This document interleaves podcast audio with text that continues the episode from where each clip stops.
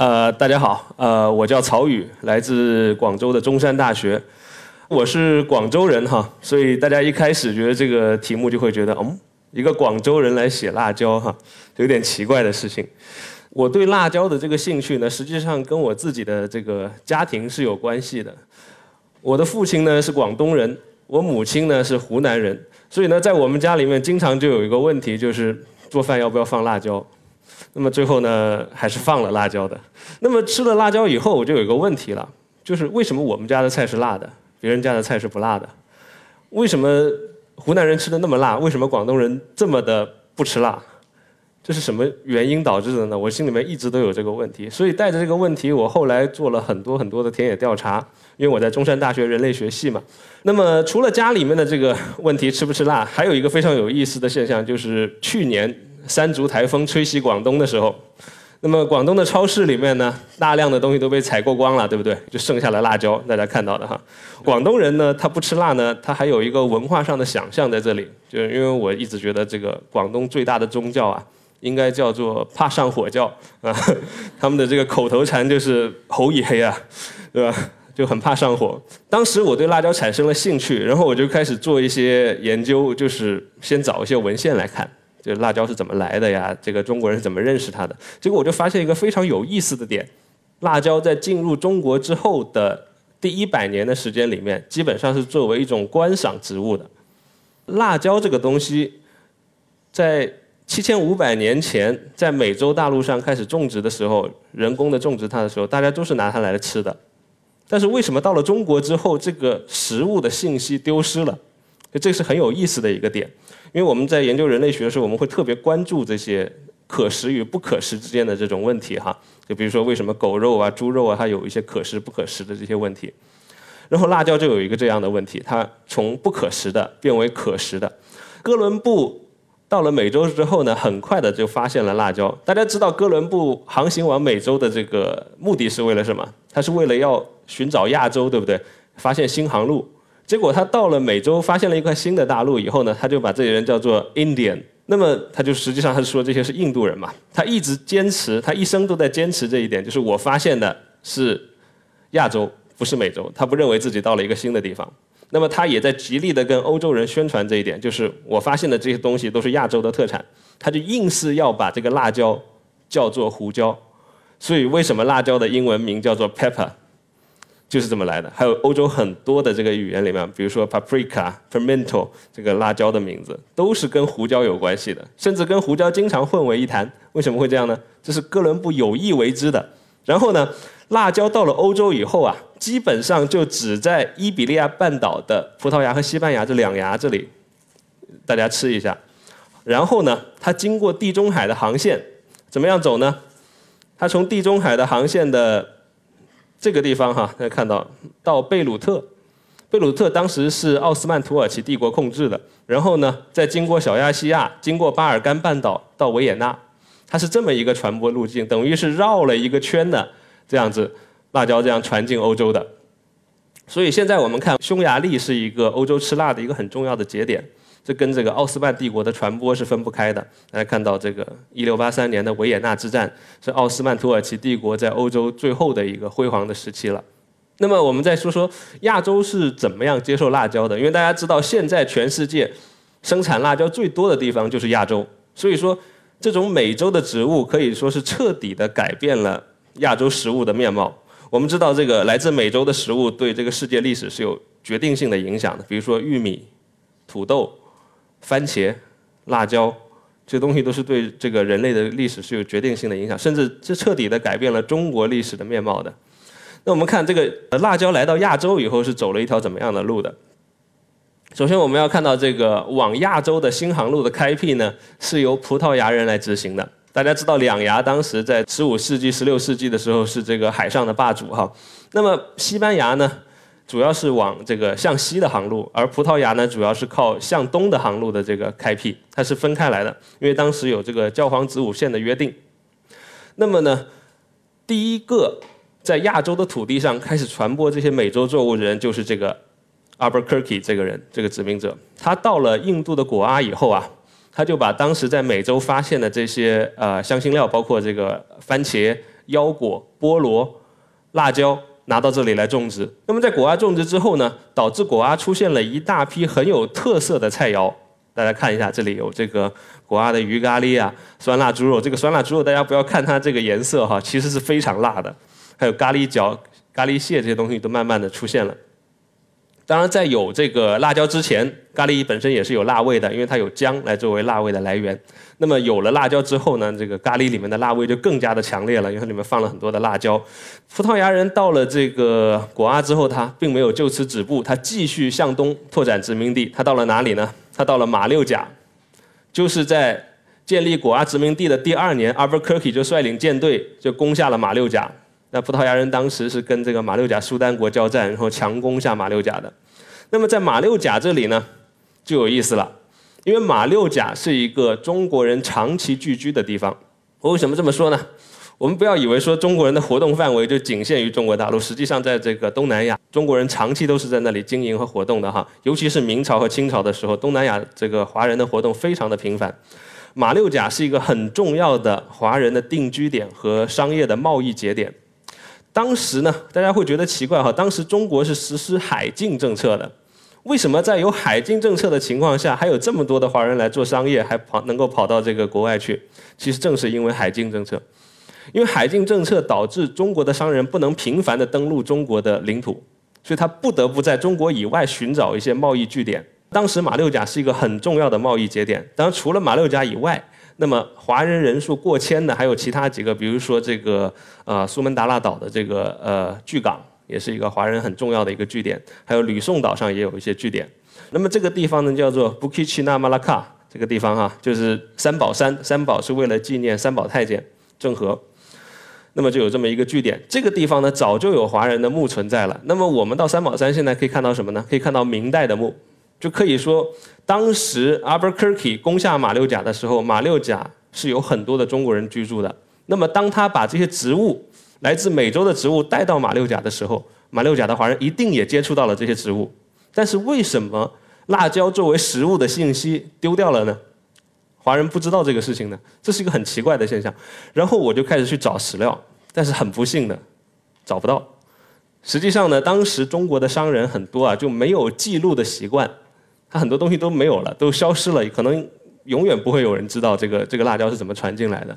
但是我们现在再去马六甲可以看到什么呢？马六甲的娘惹菜，大家可以看到这个三巴虾米，就是巴拉康，这个东西呢是一种虾酱辣酱的混合。还有拉萨，拉萨本身是十万的意思，是指非常多的香料的混合。还有黑果焖鸡、咖喱鱼头，大家看到这些菜都是比较辣的。所以当时呢，我们可以看到就是马六甲的华人是怎么样慢慢的接受辣椒作为一种食物的。但是这跟中国的情况是不一样的。那么辣椒到了中国之后呢，是不被认为是一种食物的。我们可以看到，第一次中国人记载辣椒是在什么地方呢？是在明朝高廉，高廉是杭州人哈。杭州人在《尊生八笺》的里面呢，记了一个《四时花记》，里面记了这么一段话：番椒重生，白花果颜似秃笔头，味辣色红甚可观。他讲了这么一句，这是辣椒第一次进入中国的一个记载。所以这里呢，他当提到了味辣，但是它主要不是拿来作为一种食物，它是作为一种花草，它是记在花季里面的，是一种园艺植物。我们要回到明末的这个江南文人的这个意境里面来看，为什么他们会有这种取向？其实明末的江南文人哈是非常喜欢造园的。当时苏州有个很有名的造园家叫做继承的，做了很多这个江南的园林。那么江南园林里面有个很重要的一点，就是要有奇花异草。他一定要采集这些东西，所以当时江南文人有一个癖好，就是雇这些出海的商船去寻找这些奇花异草回来，我要种在园子里面，要好看，然后还要跟人家炫耀。你看这个东西你没有吧？对吧？西洋东西哦，他就有这种癖好。当然，明末江南文人的这种意向哈，很快就被打破了，因为明朝很快就灭亡了。我们看看在明末清初的时候发生了什么样的事情。那么首先呢，我们来讲讲这个中国人命名的规律。我们中国啊，长期的引进外来的植物作为我们的这个呃食物的一种，或者说作为一些呃经济作物。比如说我们现在常种植的很多的这个东西都是来自外国的，像这个胡萝卜、胡荽、胡椒、胡瓜，这些都是外国来的东西，有个胡子的。还有番薯、番茄、番椒、番豆啊，洋椒、洋芋、洋葱、洋白菜，这都是外国来的东西。我们有个命名的规律，胡、番、洋这样命名的规律。秦汉到唐宋之间传进来的基本上是胡，那么唐宋到明清的时候呢，传进来的基本上叫番。那么清以后传过来呢，基本上有个洋字。这个规律其实体现了一个贸易线路的改变。那么叫胡的时候怎么样呢？它是走西域的陆路传进来的。那么叫番叫洋的时候怎么样？它是走海路传进来的。所以说可以看到一个就是海权逐渐替代陆权的这么一个过程，它是有个轨迹在这里的。那么好了，辣椒传进中国以后，它是怎么传的呢？我们看到哈，最有可能的几个登陆地点，我把它画了出来，就是广东、浙江、台湾这三个登陆地点。那么台湾是比较有意思的，因为台湾这个叫辣椒叫番姜，它这个跟其他地方叫法都不一样哈。因为中国其他地方叫番椒或者叫做海椒之类的，都是有个椒字。因为台湾本身不出花椒，所以它这个对花椒的认识比较少，就把它叫做番姜了。那么还有一个呢，是从辽宁那边，这个基本上从朝鲜半岛那边传过来的一条路线。那么在中国传播最重要的两个路线呢，就是广东的这条线和浙江的这条线。那么浙江传上来以后，经过京杭大运河沿线一路往北传，然后广东这条线呢，基本上经过北疆的这个贸易线路进入湖南，然后呢再进入贵州，贵州是个非常重要的节点，然后再进入四川，四川也是个很重要节点，然后到了北方的第一个据点陕西，陕西是非常重要的，因为在中国北方，陕西是辣椒传播的起点。那么开始慢慢的这个使得中中国现在是这个吃辣的状况已经可以说是全国山河一片红了哈。那么辣椒这时候呢，就是从一个观赏作物，首先呢，在明清之际的时候转变成为一个药用的东西。辣椒一般是一种外用药，它可以镇痛。它是什么原理镇痛呢？我们人的这个细胞里面呢有一种这个产生疼痛的一种因子，然后如果你把这个辣椒敷上去之后呢，它可以吸收那种因子，所以导致比如说风湿啊这种痛会能够减轻一些。那再说到食用，中国人是什么时候发现辣椒能够吃的，开始大量的开始吃的呢？然后我又在史籍里面找，我找到了一条线索。这个线索呢，就是在这个康熙六十年的《施州府志》里面的。他说：“海椒俗名辣火，土苗用以代言。”哦，它这里面有个非常重要的线索，大家看到没有？海椒海上来的，俗名辣火，土苗。大家不要认为土苗是一个东西哦，土和苗是两个不同的族群。土人基本上可以对应今天的土家族，而苗民呢就是对应今天的苗族，基本上可以这样对应，但是不完全哈。土苗用以代盐，用这个东西来代替盐。康熙六十年的时候才出现这个记载，那么这时候呢，距万历十九年第一次出现记载呢，已经过去了一百年的时间了。贵州为什么要拿它来代盐呢？贵州是一个没有盐井的省份。这个是很应该说，在西部省份当中是一个比较比较悲惨的一个情况，就是它没有盐井。那么像四川有盐井的，像这个云南也有盐井，但是贵州没有。那么它外省输送盐到贵州呢，有一个很大的问题，就大家知道中国历史上有一个盐铁关卖的一个政策的。那么盐的关卖导致什么呢？效率非常的低。所以贵州实际上是很长的时间里面，它的盐是非常非常贵的。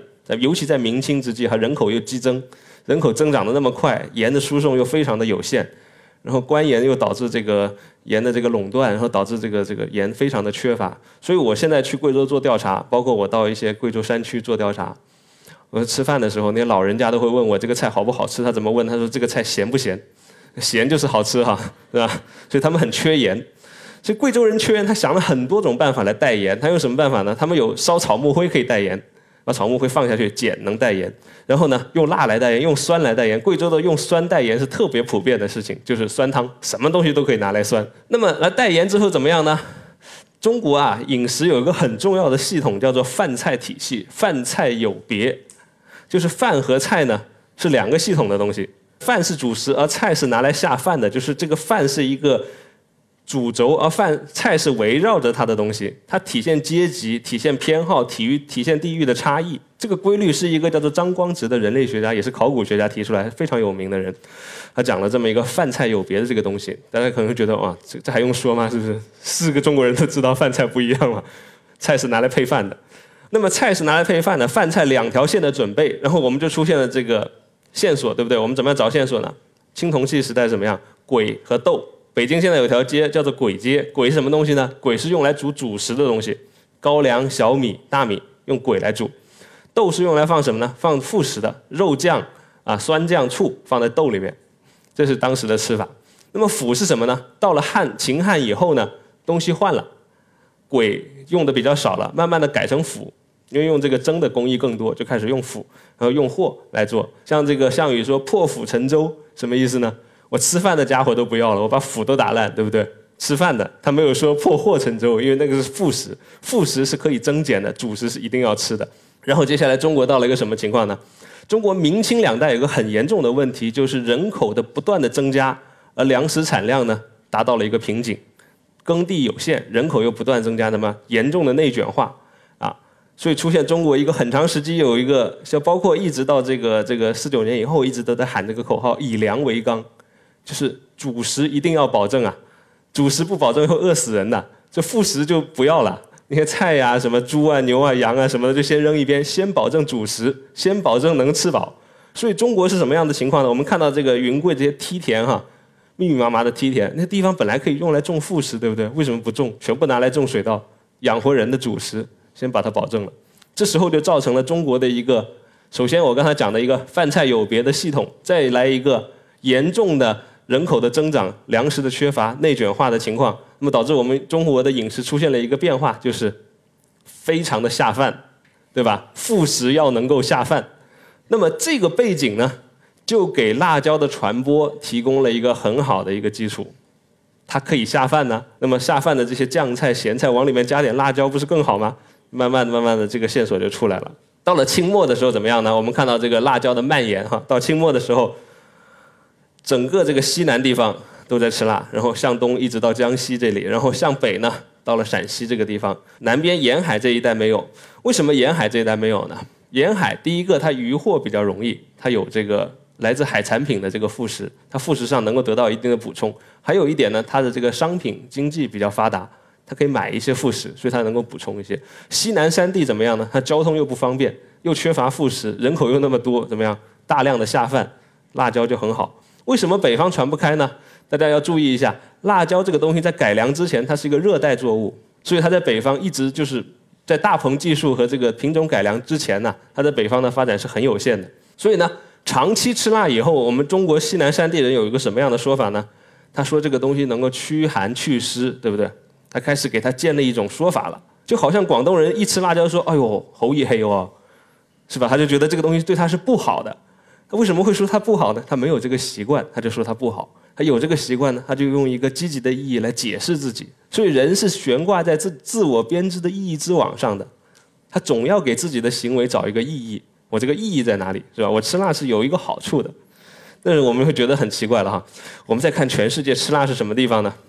印度吃辣吃的很厉害哈，泰国、巴基斯坦、孟加拉还有墨西哥也是吃的很厉害的。埃塞俄比亚这些地方什么样的地方？又干又热的地方吃的最厉害。世界上最冷最湿的地方哪里呢？北欧，他们是不吃辣的。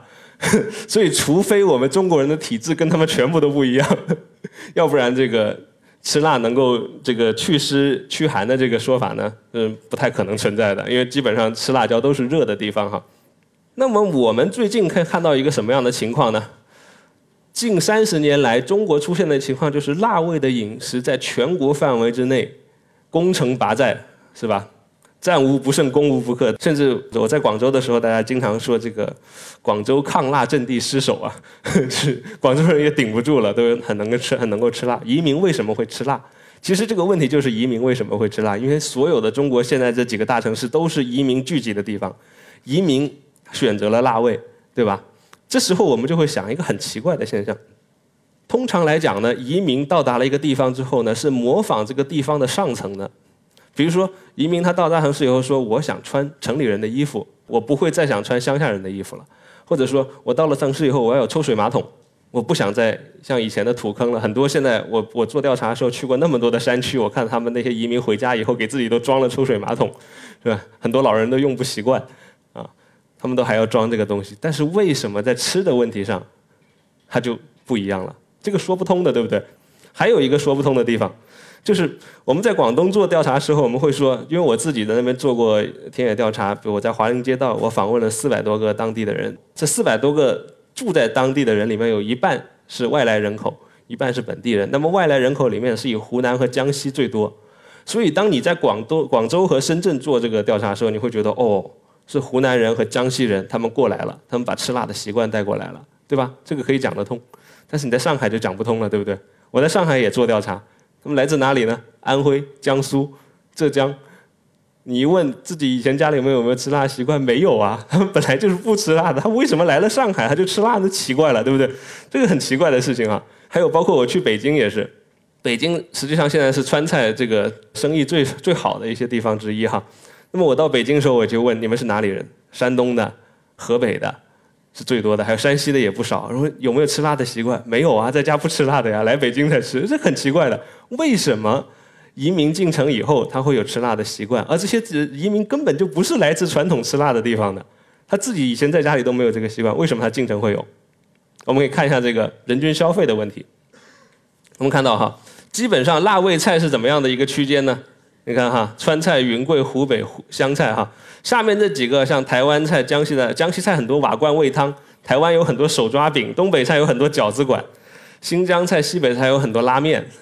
所以你把这些排掉，为什么要排掉？因为这个不是会餐的东西，它不能够成席的。你把会餐这几个最底下的全部都是有辣的，是吧？你要一起吃饭，基本上就要吃点辣的东西，它就比较便宜。移民到城市里以后怎么样呢？它有几个线索。第一个，它脱离了原来的情境。大家知不知道这个费孝通先生很有名的那本书哈，《乡土中国》。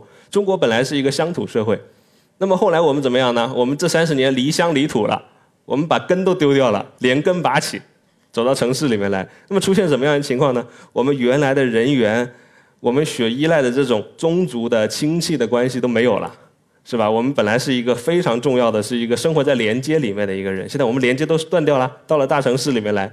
那时候我们需要怎么样？我们需要社交，我们需要跟人建立联系，啊，我们要去吃饭。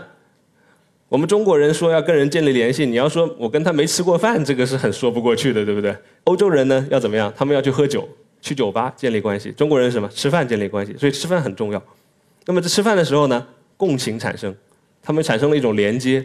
共同的吃辣的时候呢，辣是便宜的，是移民能够消费得起的东西，对吧？因为移民刚到城市里面，他钱是有限的。他需要一些地方，这时候怎么样呢？就有一个被发明的传统，就好像美国人说汉堡包、披萨一样，我们就说这是一个被发明的传统。因为本来你去看看披萨饼这个东西，在意大利原来是没有的。当然，现在意大利人为了要迎合这些移民，他也搞很多披萨饼。本来意大利是没这个东西的，是美国人发明出来的。汉堡包也是，是吧？虽然它叫汉堡包，但是它又不是在汉堡发明的，对不对？它就有一个附会的东西。现在很多川菜也是这样子的。我去到很多川菜的始发地，我去找，就很多传说中的这个地方，比如说万县呐、重庆啊，我到这些地方去找，我想找这个东西到底是从哪来的。结果一问当地的厨师，呃，没有这个东西，是吧？它就是在一个移民的发明，是在城市里面被重新发明出来的一种口味。所以我知道这种被发明的传统。当然，这个概念呢，很早就已经有学者发现了哈，被发明的传统，我把它应用在辣椒的这个菜肴上面。然后吃辣还有一个什么样的特点？我们会餐的时候一起吃辣。我跟你一起忍受痛苦，因为辣味是什么？辣味是痛觉啊，辣不是一种味觉，它是一种痛觉。虽然我们经常说是辣味，但实际上呢，它是痛觉。一起忍痛，还有一种共情的意思在里面，对不对？我把你放在一个同样的场景里面去忍受痛苦。还有一个问题，我们就能够得出解释了。我们中国人很擅长什么呢？我们会说啊，谁更能吃辣，对不对？我们很喜欢比较这个，比如说啊，中国哪里人最能吃辣呀？湖南人最能吃，江西人最能吃，四川人最能吃，大家要比较一下。啊，这个很奇怪的哈。我们不说哪里人最能吃咸，不是齁不齁的死人，我们会说哪里人最能吃辣。为什么呢？辣为什么这么值得炫耀呢？是不是大家有没有想过这个问题？就是因为它是一种痛觉，所以它很值得炫耀一下。这个跟我们这个流氓打架有点相似的是吧？流氓一打架，先把衣服一扒开是吧？全是纹身，痛不痛？对吧？纹身很痛的哦，我很能忍痛，对不对？我吃辣也是一个道理，我吃大盘大盘吃辣。痛不痛？很痛，所以我很能忍痛，是吧？我身体对抗上是有优势的，所以实际上是有身体对抗的炫耀。我身体对抗上有优势，对不对？而且我身体也比较好，因为我有个很很有意思的发现跟大家分享一下，就是我在广州和上海做田野调查的时候，我逐个逐个街区做调查的时候，我发现呢，吃辣跟年龄很有关系。基本上四十五岁以上啊，吃辣就是直接往下掉的。我当时做了一个做了一个曲线，我觉得很有意思。然后后来我去问，然后他们说，其实这个还是比如说肠胃疾病啊，慢慢的开始有了，吃辣就受不了了嘛，是吧？所以这个还是有一个身体上的一个问题在这里的。当身体健康的情况下，吃点辣是没有什么影响的。就是如果说有肠胃疾病的话，就还是尽量不要吃太辣的东西了。还有一个事情呢，就是我觉得比较有意思的，我就把这个中国的这比较常见的这些吃辣的东西啊，做了一个列表。因为我们一般来讲，这个讲辣椒都是讲这个史高维尔指数哈，这是一个衡量辣度的一个量表。然后呢，我就看这个量表的时候，我发现基本上都是。都是洋人吃的那些东西，我想着我什么时候我们把中国人经常吃的辣椒也做一个量表出来，然后我自己就把这个事做了一下，大概是这么一个情况哈。所以后来我发现，其实我们中国人也没有吃的很辣，大概是什么程度呢？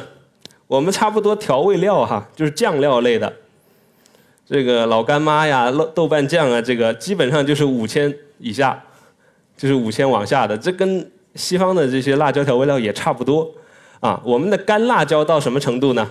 石柱红啊、二荆条这些呢，基本上是一万往上这个比例，大概就是这么个情况。大家可以看一下这个表。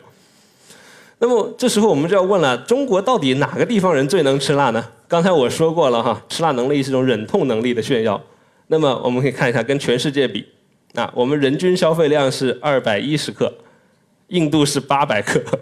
这个墨西哥、东南亚都是四百到五百克，所以实际上我们中国处在一个什么水平，大家心里有数。这个吃辣的能力，那么各个省吃辣的情况怎么样呢？很多地方都说我最能吃辣，但实际上我觉得比较这个是没有意义的，因为这个是个个体差异非常大的事情。另外一个呢，我们之所以会有一个哪个省更能吃辣的印象，这完全是一个饮食文化的一个高地与洼地的一个比较。有些地方饮食文化很丰富，比如说四川，它饮食文化很丰富，它也出很多名人，所以我们经常一说到辣呢，就会想到它，对不对？因为它被提起的频率高啊，它是个曝光率高的地方。湖南也是这样子的，它名人多，文化昌盛，所以它的这个出镜率就比较高。大家一想到吃辣，就会想到它，所以感觉上好像是更能吃辣一点。像我当时我一开始研究的时候，我发现贵州是个很重要的节点，然后跟别人去分享这个东西，人家会说：“哦，贵州啊，不觉得哇？”为什么呢？因为贵州没那么出名嘛，是吧？这个呢，大概就是我做辣椒研究的一点心得。那么，其实呢，我还有一本书，这书里面呢讲的比较详细，大家有兴趣的话可以看一看。那么，谢谢大家，我就分享到这里。